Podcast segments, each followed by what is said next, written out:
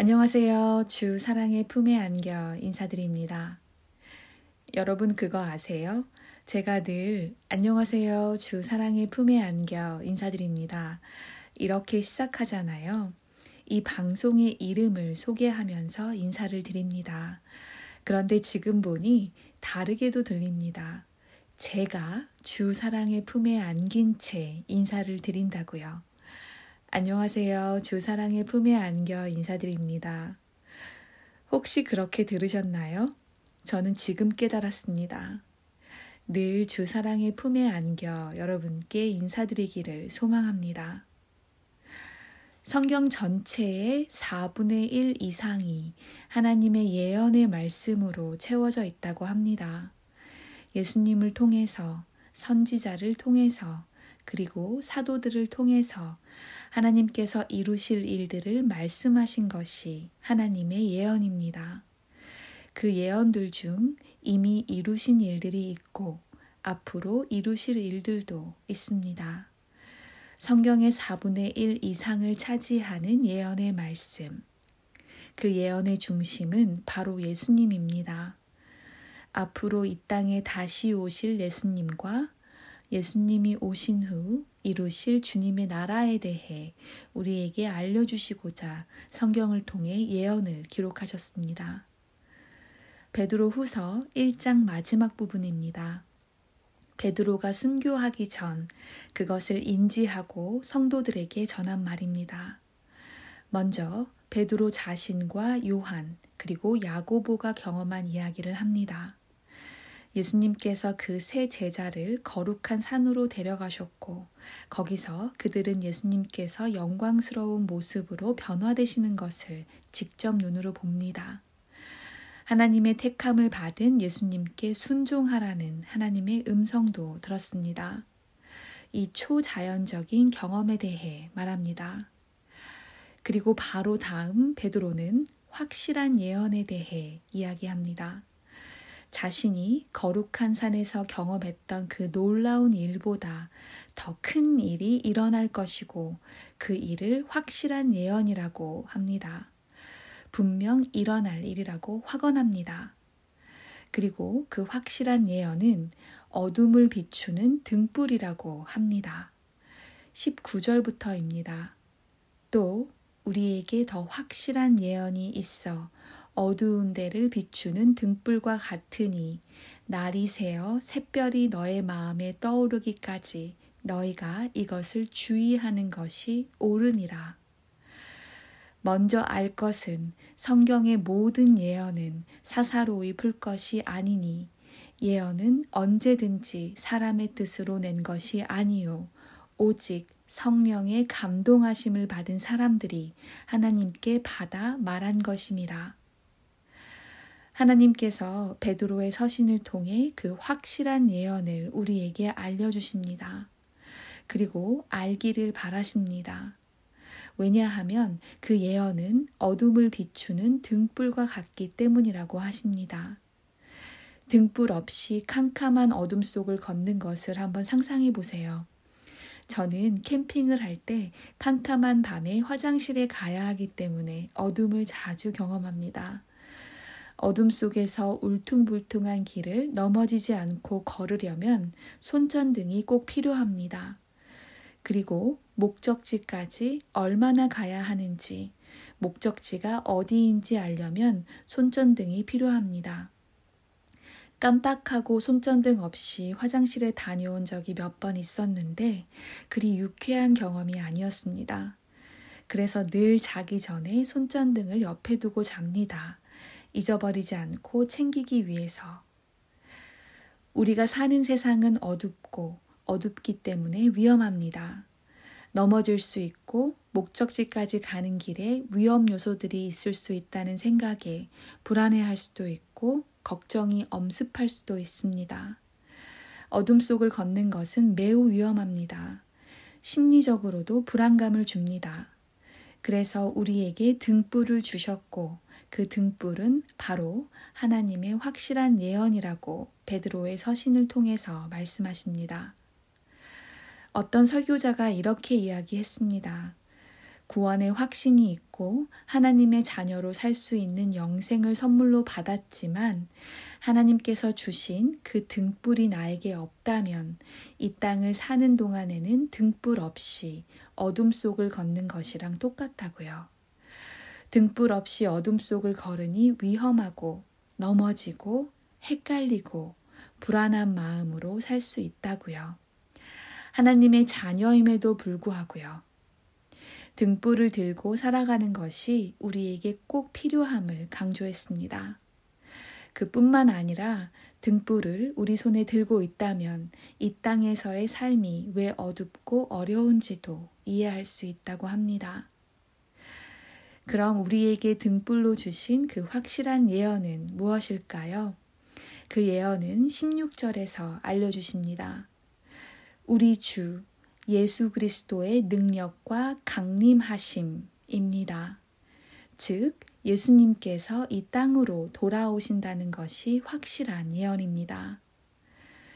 또 우리에게는 더 확실한 예언이 있어 어두운 데를 비추는 등불과 같으니 날이 새어 샛별이 너의 마음에 떠오르기까지 너희가 이것을 주의하는 것이 옳으니라. 날이 새어 샛별이 너의 마음에 떠오르기까지. 샛별은 해가 뜨기 바로 직전에 뜨는 별이라고 합니다. 새벽별이라고도 부릅니다. 새벽별도 빛을 내기 때문에 해가 뜨기 바로 직전에 수평선과 지평선을 밝게 물들인다고 합니다. 매번은 아니지만 특정 계절에는 새벽별이 어두운 새벽 하늘을 밝게 물들이는 것을 볼 수 있다고 합니다. 그래서 새벽별이 수평선을 물들기 시작하면 곧 해가 떠오를 것임을 알 수 있습니다. 우리의 마음속에 새벽별이 떠오르기를 바라시는 하나님의 뜻에 대해 생각해 봤습니다. 하나님께서는 하나님의 자녀들이 빛나는 해가 떠오르는 것을 기대하며 기다리며 살기를 바라시는 것 같습니다. 새벽별이 먼저 떠야 그 다음에 떠오를 해를 기대할 수 있으니까요. 새벽별이 뜨면 곧 밝게 타오를 해를 볼 수 있으니까요. 날이 새어 새벽별이 너의 마음에 떠오르기까지. 샛별이 뜬 후에 바로 떠오를 해. 그 해는 확실한 예언을 가리킵니다. 그 해는 다시 오실 예수님입니다.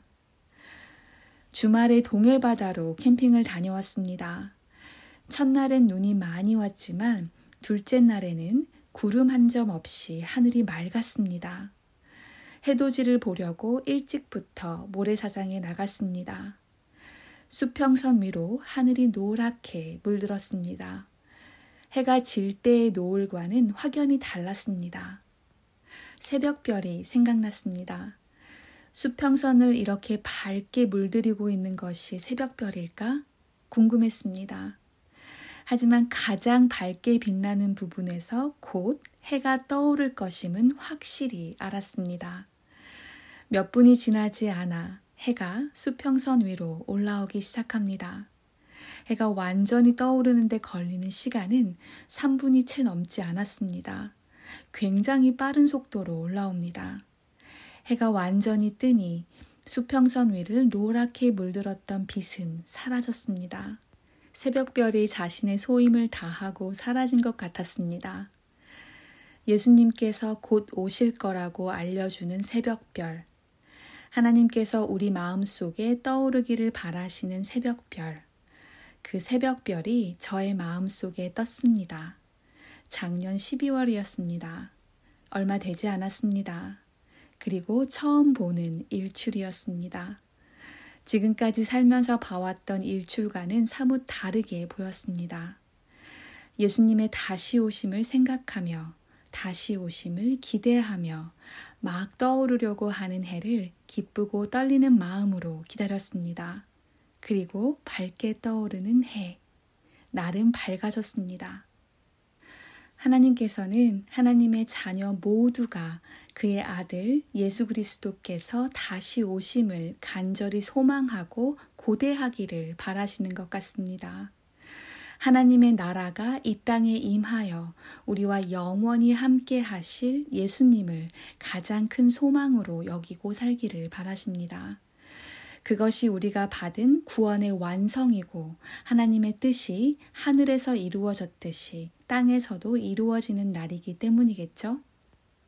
새벽별이 제 마음속에 뜬 이후에 전에는 보이지 않았던, 그리고 전에는 그냥 지나쳤던 말씀이 눈에 보이기 시작했습니다.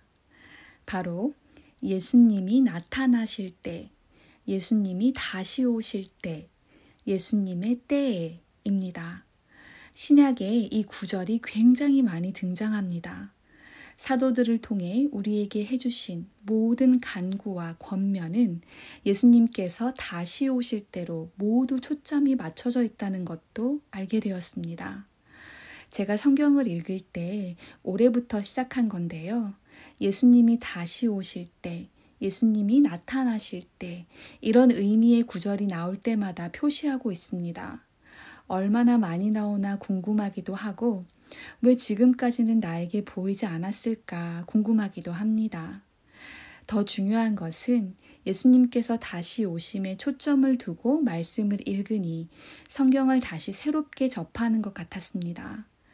흐리게 보였던 것이 또렷이 보이는 듯한 느낌도 듭니다.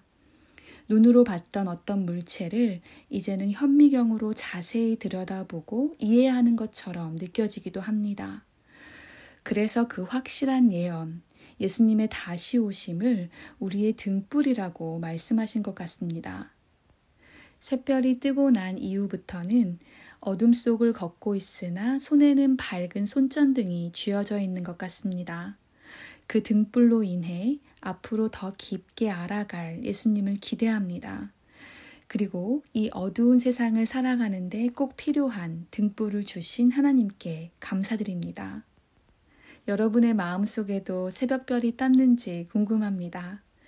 혹시 아직 새벽별이 뜨지 않았다면 곧 그렇게 되시기를 기도하겠습니다. 사실 이미 기도하고 있습니다.